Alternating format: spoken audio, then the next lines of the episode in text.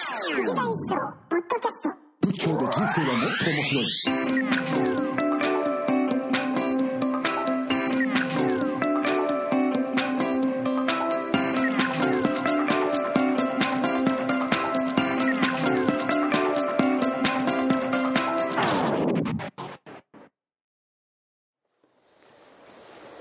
はい、では皆さんおはようございます。こんにちは、こんばんは。ナビゲーターの佐藤良樹です。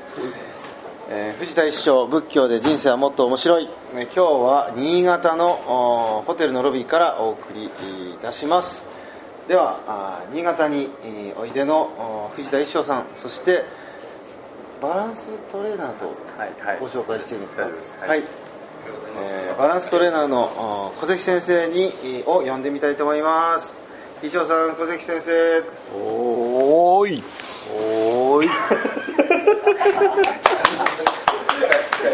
ありがとうございますなんでこんなノリがいいんでしょうねこのもう使い手誰がおい使いしてるのやもう各確認一生さんに引っ張られてですよねですよはいね各界を代表するこのマスターたち がはい、えー今回は新潟の、えー新潟市で行われたテンプルフェスというイベントに、まあ、お二人は参加されて、まあ、僕もなんですけど、ちょっとそのテンプルフェスを振り返ったお話をお伺いしたいんですがよろしいでしょうかはい、まず一生さんは、えーとビジョントレーナーうんの野沢先生という方と、はいはい野田康先生ですね野沢康先生はい、はいはいえーいはいかがでしたいやもっとやりたいですよねいやもう、うんそうですね、はいはい延々続きそうなテーマだったしはいなんか人も一番多かったんですそうかいやお一番多かったそうかもしれないですねあ目の僕目そうん目の関心まあ衣装さんに対しての関心もあると思うんですけどはい目の関心がすごいあるなそうですよ目ねの関心、うんそうですよねうんうんまあ掘り下げたら多分いろんなことにつながる単にあの野沢先生も言ってたけど、あの僕ら目って言うと大体物が見視力視力のことしか考えてないじゃないですか、はいはいはいはいでも他に何か言ってた情報機能とはい運動機能はいって言ってたよね、ええでで僕はもうどっちかというと運運動機能的なところに関関心がある、目のあり方っていうのは体のあり方にすごい反映する、目から目を窓にしてこう体の不思議さみたいのに迫れるんじゃないかと、まあ僕の場合不思議さを研究する研究者じゃなくて座座禅のあり方っていうのとつなげて考えたいと思ったから、はいうん小出さんの主催したプロ小出プロデュースのテンプルだったけど、はい僕と野田先生よくつなげてくれたなっていう、もう野田あ先生のことは知ってたけどまさか小出さんを経由してああいうふうに直,、はい直に会えるとは思ってなかったですよねああ今回のこのテンプルフェスはその小出春子さんというなん一仏教ファンというんですか今では今もなうん仏と教あの見捨てて見捨てじゃないけど仏教を超越してこう超越して超越 してはい乗り越えて先行こうとしてるみたいなもう小仏出教を春子というものになろうとそしうてそうるんですよそうそうええその超になっちゃう仏教が飽きられちゃって仏あ仏教を経て蝶になる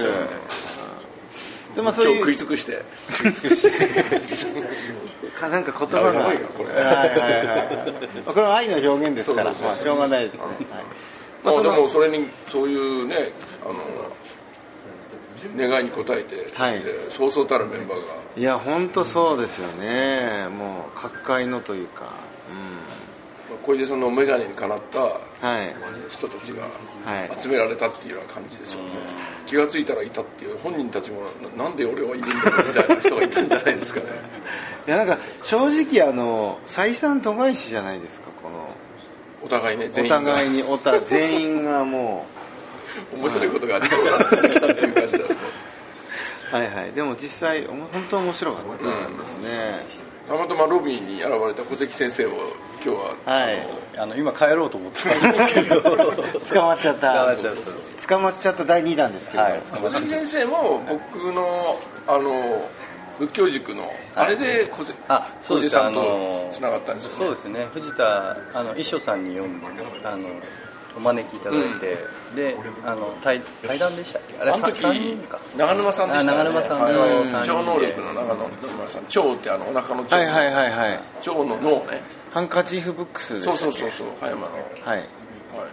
特別イベントですかあの仏教塾のそうでしたそうでなしたるほどファイナルかなんかそうそう仏教塾の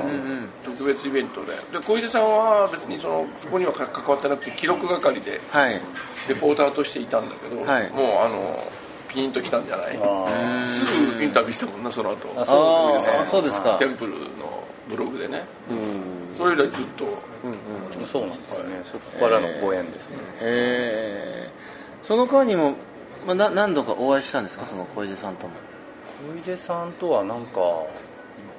何度か会ってますねああそうですだっかて遠隔寺の横太郎氏あそうそうそうそうだをつなげたのそうだそうなんで横太郎氏してますからね寒いこうやってやっててこうやっててあローソン島ですか僕もですよってことでお互いにひ紐見せ合う中ですから宗教界激震です ねこの紐トレそうそうそうす座禅の質が相当変わったっておっしゃってそうですああやっぱそうですかもうなんかすごい立派なこうお手紙をこういただきましそうそうこうへ折えったやつたがおったやつがああーれみたいにあのワープロじゃなくてワワーンプロってプロじゃなくて触れてくるやつワープロでもないですけどねもうすでに あそうですかえー、あそれでそれのご縁で横太郎氏にお会いしたんですかそうです小出二回もさやってんます2回やってますよっぽど気に入ったんですよへえすごいです先生ってその不思議だよね静かなのになんかや影響力あるっていうかいやなん紐かと同じじゃない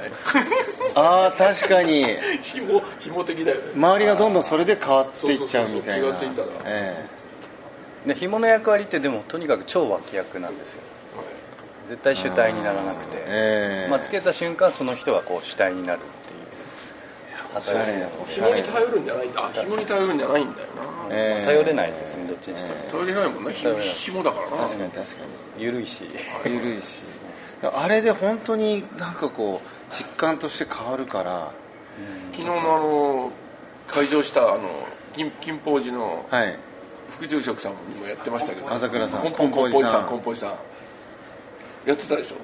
僕がやってましゆうべやってたじゃないですかたあはいはいはいはいあやってましたやってましたあれあれあれとかって言ってたはいはいはいはいいや本当面白いですよねなんかすごくすっごく身近になんか自分がこうだと思い込んでたものをか覆してくれるっていうかそうだねええなんか自分がこうだと思ってたものが、あんなたただ紐一本で、こんなに違うんだっていうの、体のひ僕らのまだ知らない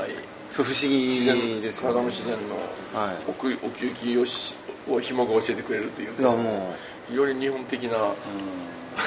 そんうですかあねの野沢さんの目の話ともちょっとリンクするんですけど、はいあのまあ、野沢さんとは僕も多分18そんなぐらいでいいですええそうなんですだかからあの監視意見つながりですかあじゃないですじゃないですもうもっと前本当にで、まあ、それも縁でいろいろこうつながっていったりとか、うん今回の小出さんの時もあのあそうか小出さんに野はい田先生のはいはいつないだのははいここれでお互いにこうつなぎ合ってつなぎええそのニューロン的なやつですよね、うん必要なところにこう枝枝が伸びていてはつながるっていう感じだよでね野沢さんのあのあの目の検査とか面白いのはやっぱりその目ってすごくこう自分の世界じゃないですか見えてる世界って、い、うんはい、はい、だけどどう見えてるかっていうのを客観的に知ることってできないじゃないですか、うん比べられないこれ以外見え見見てないそうそううなんですもうこれが全てなんで、どう見えてるかっていうのが判断できないわけで比すよ較対象はないかなんですねですねななんであの、は野い沢さんに検査してもらうとあ自分はそう見てるんだって初めて気づくら、見え方なんだよねこれがあるんじゃないんだ俺たちがそう見てるっていう世界、うーん見たいところしか見てないんで,、はいでそれがまあ体の癖ともつながってくると思うんですけどあで紐トレもそうでその自分がどういう体の使い方してるかっていうことを初めて知るんですよこうお腹も開いた時にあ腕に力入るなとかあの取ったらなんか入るなとかああそういうことになるそうなんですよあの前提の自分の検証なんですよーそいれやはそれまで見て考えてなかったないや僕確か引にき出してくれるっていう感じで思ったけどではなく教えててくれるものともとそうなってる自分の姿を見せてくれるっていうだけでいや確かに僕もその紐を巻いた時のしっかり感というか体のしっかり感よりも紐を取った時のアンバランス感というか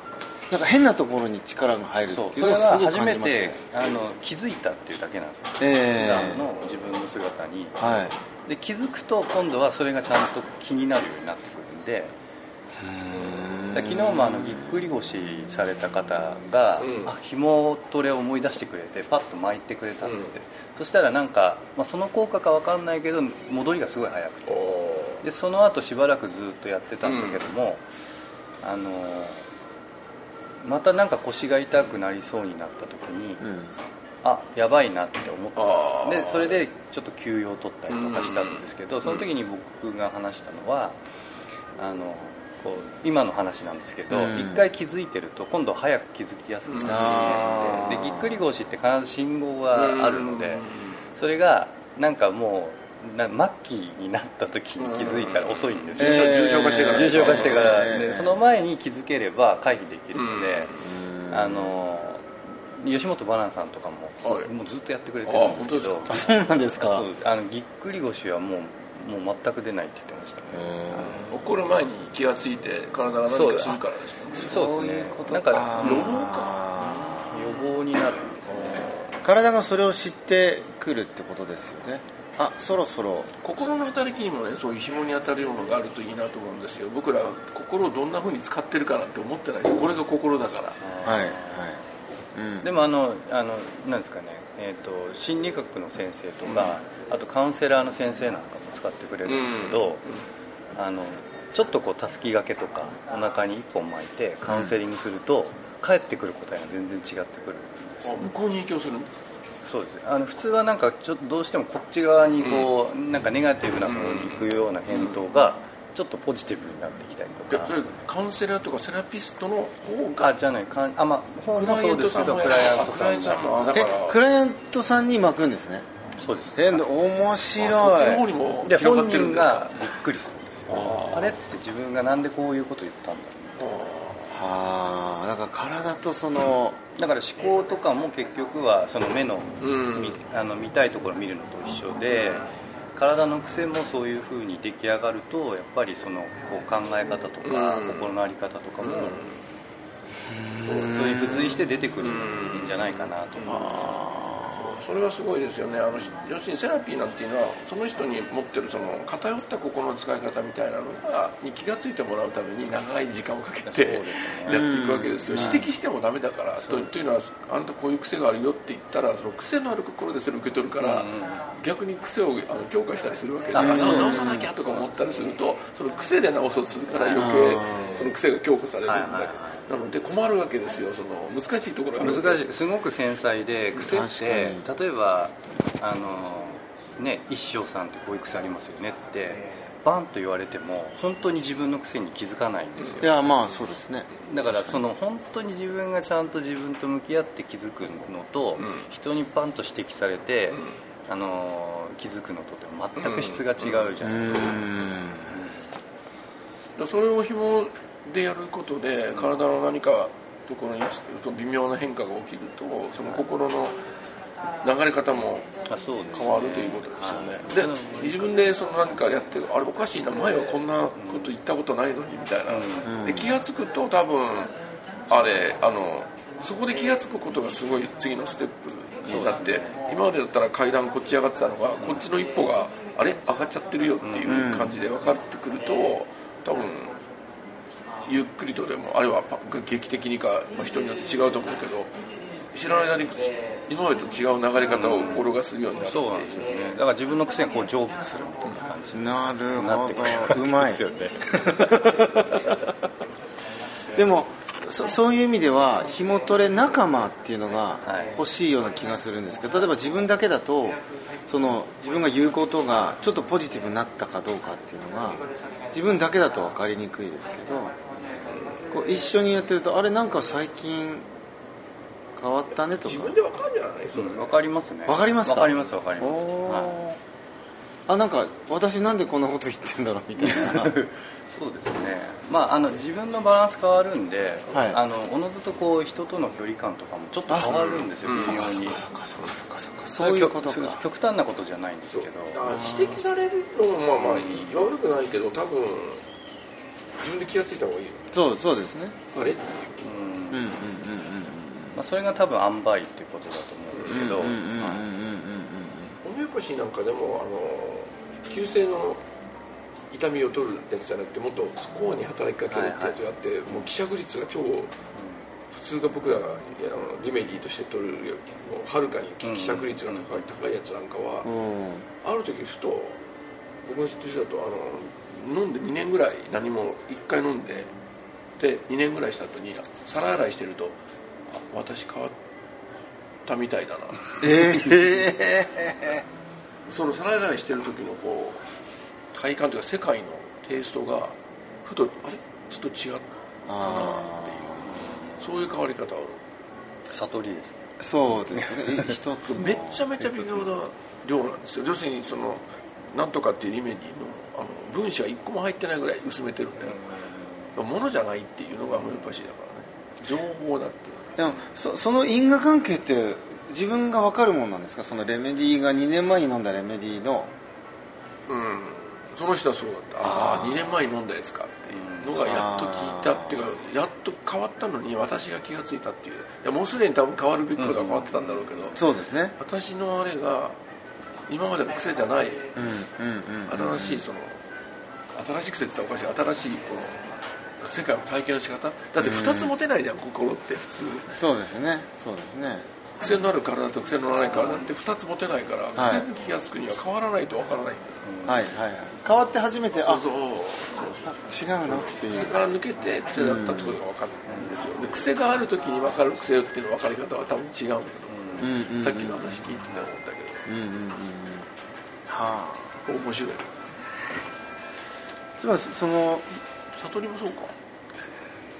ですねだと思いますよ、丸ごと変わるからねはいうんバーンとかありますよね、変わった時に分かるんじゃないの前かがもしれない前ですねがなるほどああいう癖できてたんだって分かるはいはいはいはいいやそれはそうですねそれがその微妙なことだってそのなんかブルドーザーでやるジェラリシするような話じゃないってそうですいねう話でしょう意ね外にだからあのこの緩い情報がどれだけ影響を与えてるかっていうのが分かるだけで、うんきつい情報に対してすごくちょっと警戒できるようになっうちんゃうんですああそれもありますねうんあまり直接的なものとそうかいつの間にかその辺と距離取れるんで、うんちょっと薄いところの情報での変化っていうその層の世界を見れるようになるなるほど、うんうんうんすごく身近で起こってることなのに、みんなやっぱりそこ通り過ぎて、もっとちょっと濃い情報のところで実や感りみたい取なねり、そうやり取りしちゃうんですあらゆるレベルの実感を欲しがるからね、ごご飯みたい私ながも変んわでったみすたねいなそういうのでそういうの変わったのはあんまり大したことないじゃない、うんうんうん変わったつもりになってく気ると気がするだからすごい丁寧になるんですよね、うん自分に対 していや小関先生めっちゃ丁寧ですもんねなんかいいそんなことないです佇まいが丁寧静かはな感じだよ刺激があんまりないいそはれいやつと違って、でも一生さんと違ってあこれ言いたかったことあったんですよ、はい今回初めて良樹さんと会って、はいあのちょいちょいポッドキャストを聞いてやだななかなかいい声だなと聞いてくださったんですよありがとうございますなんかすごい頭いい方だなと思っていやいやそれなんかいい頭いいんですかねあのやっぱり一生さんにねちはいゃんと返してあ対応できるっていうのはうすごいなとわさ思っっててきはなるほどしか言わねえだろうーいやいやいやいやもうすぐそれ言うんそれだかでらあの本当に今回初めてあの2日前ロビーはいでお会いして、はい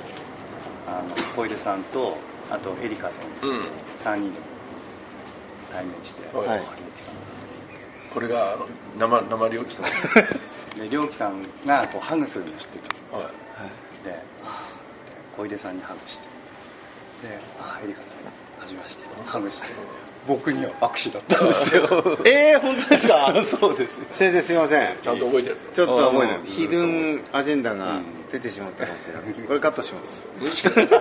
無意識無意識なんだよね無意識にいやすいません今ハグさせてください、はいありがとうございますそこで差をつけるのか な 違います違います違いますか違います無意識ですこれは無意識でやっすぱこれ言う言うべくして捕まえたんだな乗ったのはこれなんだそうですね言いたいことがあるただ僕の評価ちょっと下がった感じですけどこの番組上人間的にいいですか褒めて落とすなんとなく僕一生さんにあのネガティブキャンペーンされてる感じがある人間一回下まで落ちないからいやもう一一回落ちたからもういいですよ僕ももう落ちてるテンプルフェスの話してないかあ全然してない です本当にちょっといよろしいですかテンプルフェスの話伺ってうん僕興味あるのはその水面下で起きたいろんな化学反反応みたいなのが興味がありますよね多分いろいろ起きたと思う起きてると思いますよあそのテンプルフェスっていうものがこう生まれる過程も含めてってそこうそとうでこすこよねに今隣でちょっと聞いてるこの哲源さんね、はい池哲源さん縁の下の力持ちみたいなお坊さんがあんなにいっぱい俺あのインボルブしてるとは思ってなかったんで来てからそうですねいやああいう人たちが一番こうみ身になる学びっていうか、変化っていうか、絶対そうですよね、うんすごい感動されてましたよ最近であの彼は感動してたすごい若感い動しました若いおこ坊んなさのんたち初めてだって言ってあの33歳の彼はうーんな何に感今動朝た話した人がそうですね一緒にご飯食べた、はいはいはいここいた人そうそうそうそうはいはいは何に感動してたいなんか全てじゃないですかどれとなんかどれもこれもっていろいろ言ってましたよ多分まだ言葉にならないと思う、そうですねそれで朝4時まででした からねあその話してたの朝4時そうですね僕あんなこんなすがすがしい気持ちはお坊さんになって多分初 めてだないやそれで4時まで行くかっていういやーお坊さん会どういう世界なんだろう 本当にいかに混沌としてあったんたるすがすがしい感じってあるのいややっぱりそうですねすっきりこうしてる感じっていうのは大事だよね体でそれ知ってるっていうのはあこれを目指せばいいんだなっていうはいなんかそういう方向がなんか定まる感じがするけどねそう一回体験するとそうですよねうんはい覚えてるというよりはなんか体にこうそれと登録するってしとくみたいなええのが大事かもしれないそれそれをもう一回目指すっていうあもう一回あのなんだっけ、えっと再現するその欲欲望するっていう意味じゃなくて、んなんそれとなくこう、まあ、気気にしとくっていうか、えうん、というのは大事じゃないかなとえうんうんそしたらそれを求めて体がこう動き出すようになるうんうーん何か方法に従ってそれをやるあの再現しようというんじゃなくて、うんはいあの感覚どうかなみたいなんで探求が始まるからえそう求ってた時のすそのすがすがしい感じ表現はいろいろあるかもしれないけど僕はすっきりした感じとか言って言うんだけど、えうん生体の双方を受けた時の感じっていうのは痛みがあったあるとかないとかじゃなくて、あのななんかスッてした感じがするっていうのがあってこの間行ったら発言っていうのはああそこあそこに帰ればいいんかなっていうんでこう動き出すのが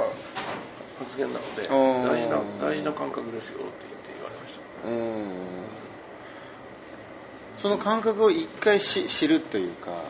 あ記この録するっていうかうーんやっぱりそれはすごい情報で体には残るんじゃないですかね、残りますあー体感として残りますね、でとにかくあの全体、まあ、講師の皆さんそうですけど何かこうであるっていうことは言わない断定しないよね断あ定言ってなしいですねないってことは、みんながそれぞれこう問いができて、うん自分なりにそこにこう体感を試みようとするうんうんうんうんのが無意識にも働くと思うんですよね、うんでも何かこう答えがある世界だとついついその先を自分でこうクエスチョンマークつけてうん問うことってしにくくなったり特にこう出来上がってる世界だと、まあ、スポーツとかも一部そういう風になることもあるんですよこういう練習法でこうしなきゃいけないとか。こういう精神論でいかなきゃいけないとか、多分仏教界でもあって、そそれれここそそありすぎありすぎるぐらいありますすごくやっぱり確かにしっかりできてるからこそ、ん多分その先のことに対してあの、ま、あの松本さんみたいにあの純粋にこういうのがつけられなかったりとうかんすることが多いのかなと思うんですけど、そういう意味ではあのああれを体験した人たちっていうのはお,、まあ、お坊さんに限らずうんすごい体感として残ってるし。いやそうですねまあ、今後の希望になるんじゃないかなと思いますね、いやなんか図らずもじゃないですけど一生さんがあの探求と探求っていう求める方と極める方の、あれもあの時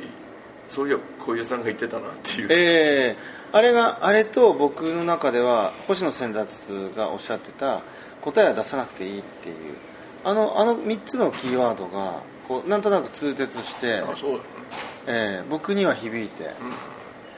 今回のテーマのように聞こえてきましたね、なんかちゃんとうまくまとめたじゃないいやいやいやまだまとめたとかもなるうほどとばっかりじゃなくなくなってきたね最近さすが84回目ですからあいろいろ揉まれて生まれましたし、はい成、熟してきたね、成熟慣れてきましたよねはいはいはいそんな感じがしましたでもじゃあそろそろそうですねはいすみません、お忙しいところ今日は特別ゲストはいいきなり無茶ぶりでねはい目目に入ったからって連れてきたみたいなでも怒るべきして起きたことはい、もういい話聞けたねはいですはいバランストレーナーの小関先生ありがとうございましたありがとうございました石尾さんありがとうございましたよしじゃあ世界中のリスナーの皆さんさようならこれこれから帰ります関東に帰りますはい僕も岩手帰ります山形帰りますはいすいませんありがとうございました素晴らしい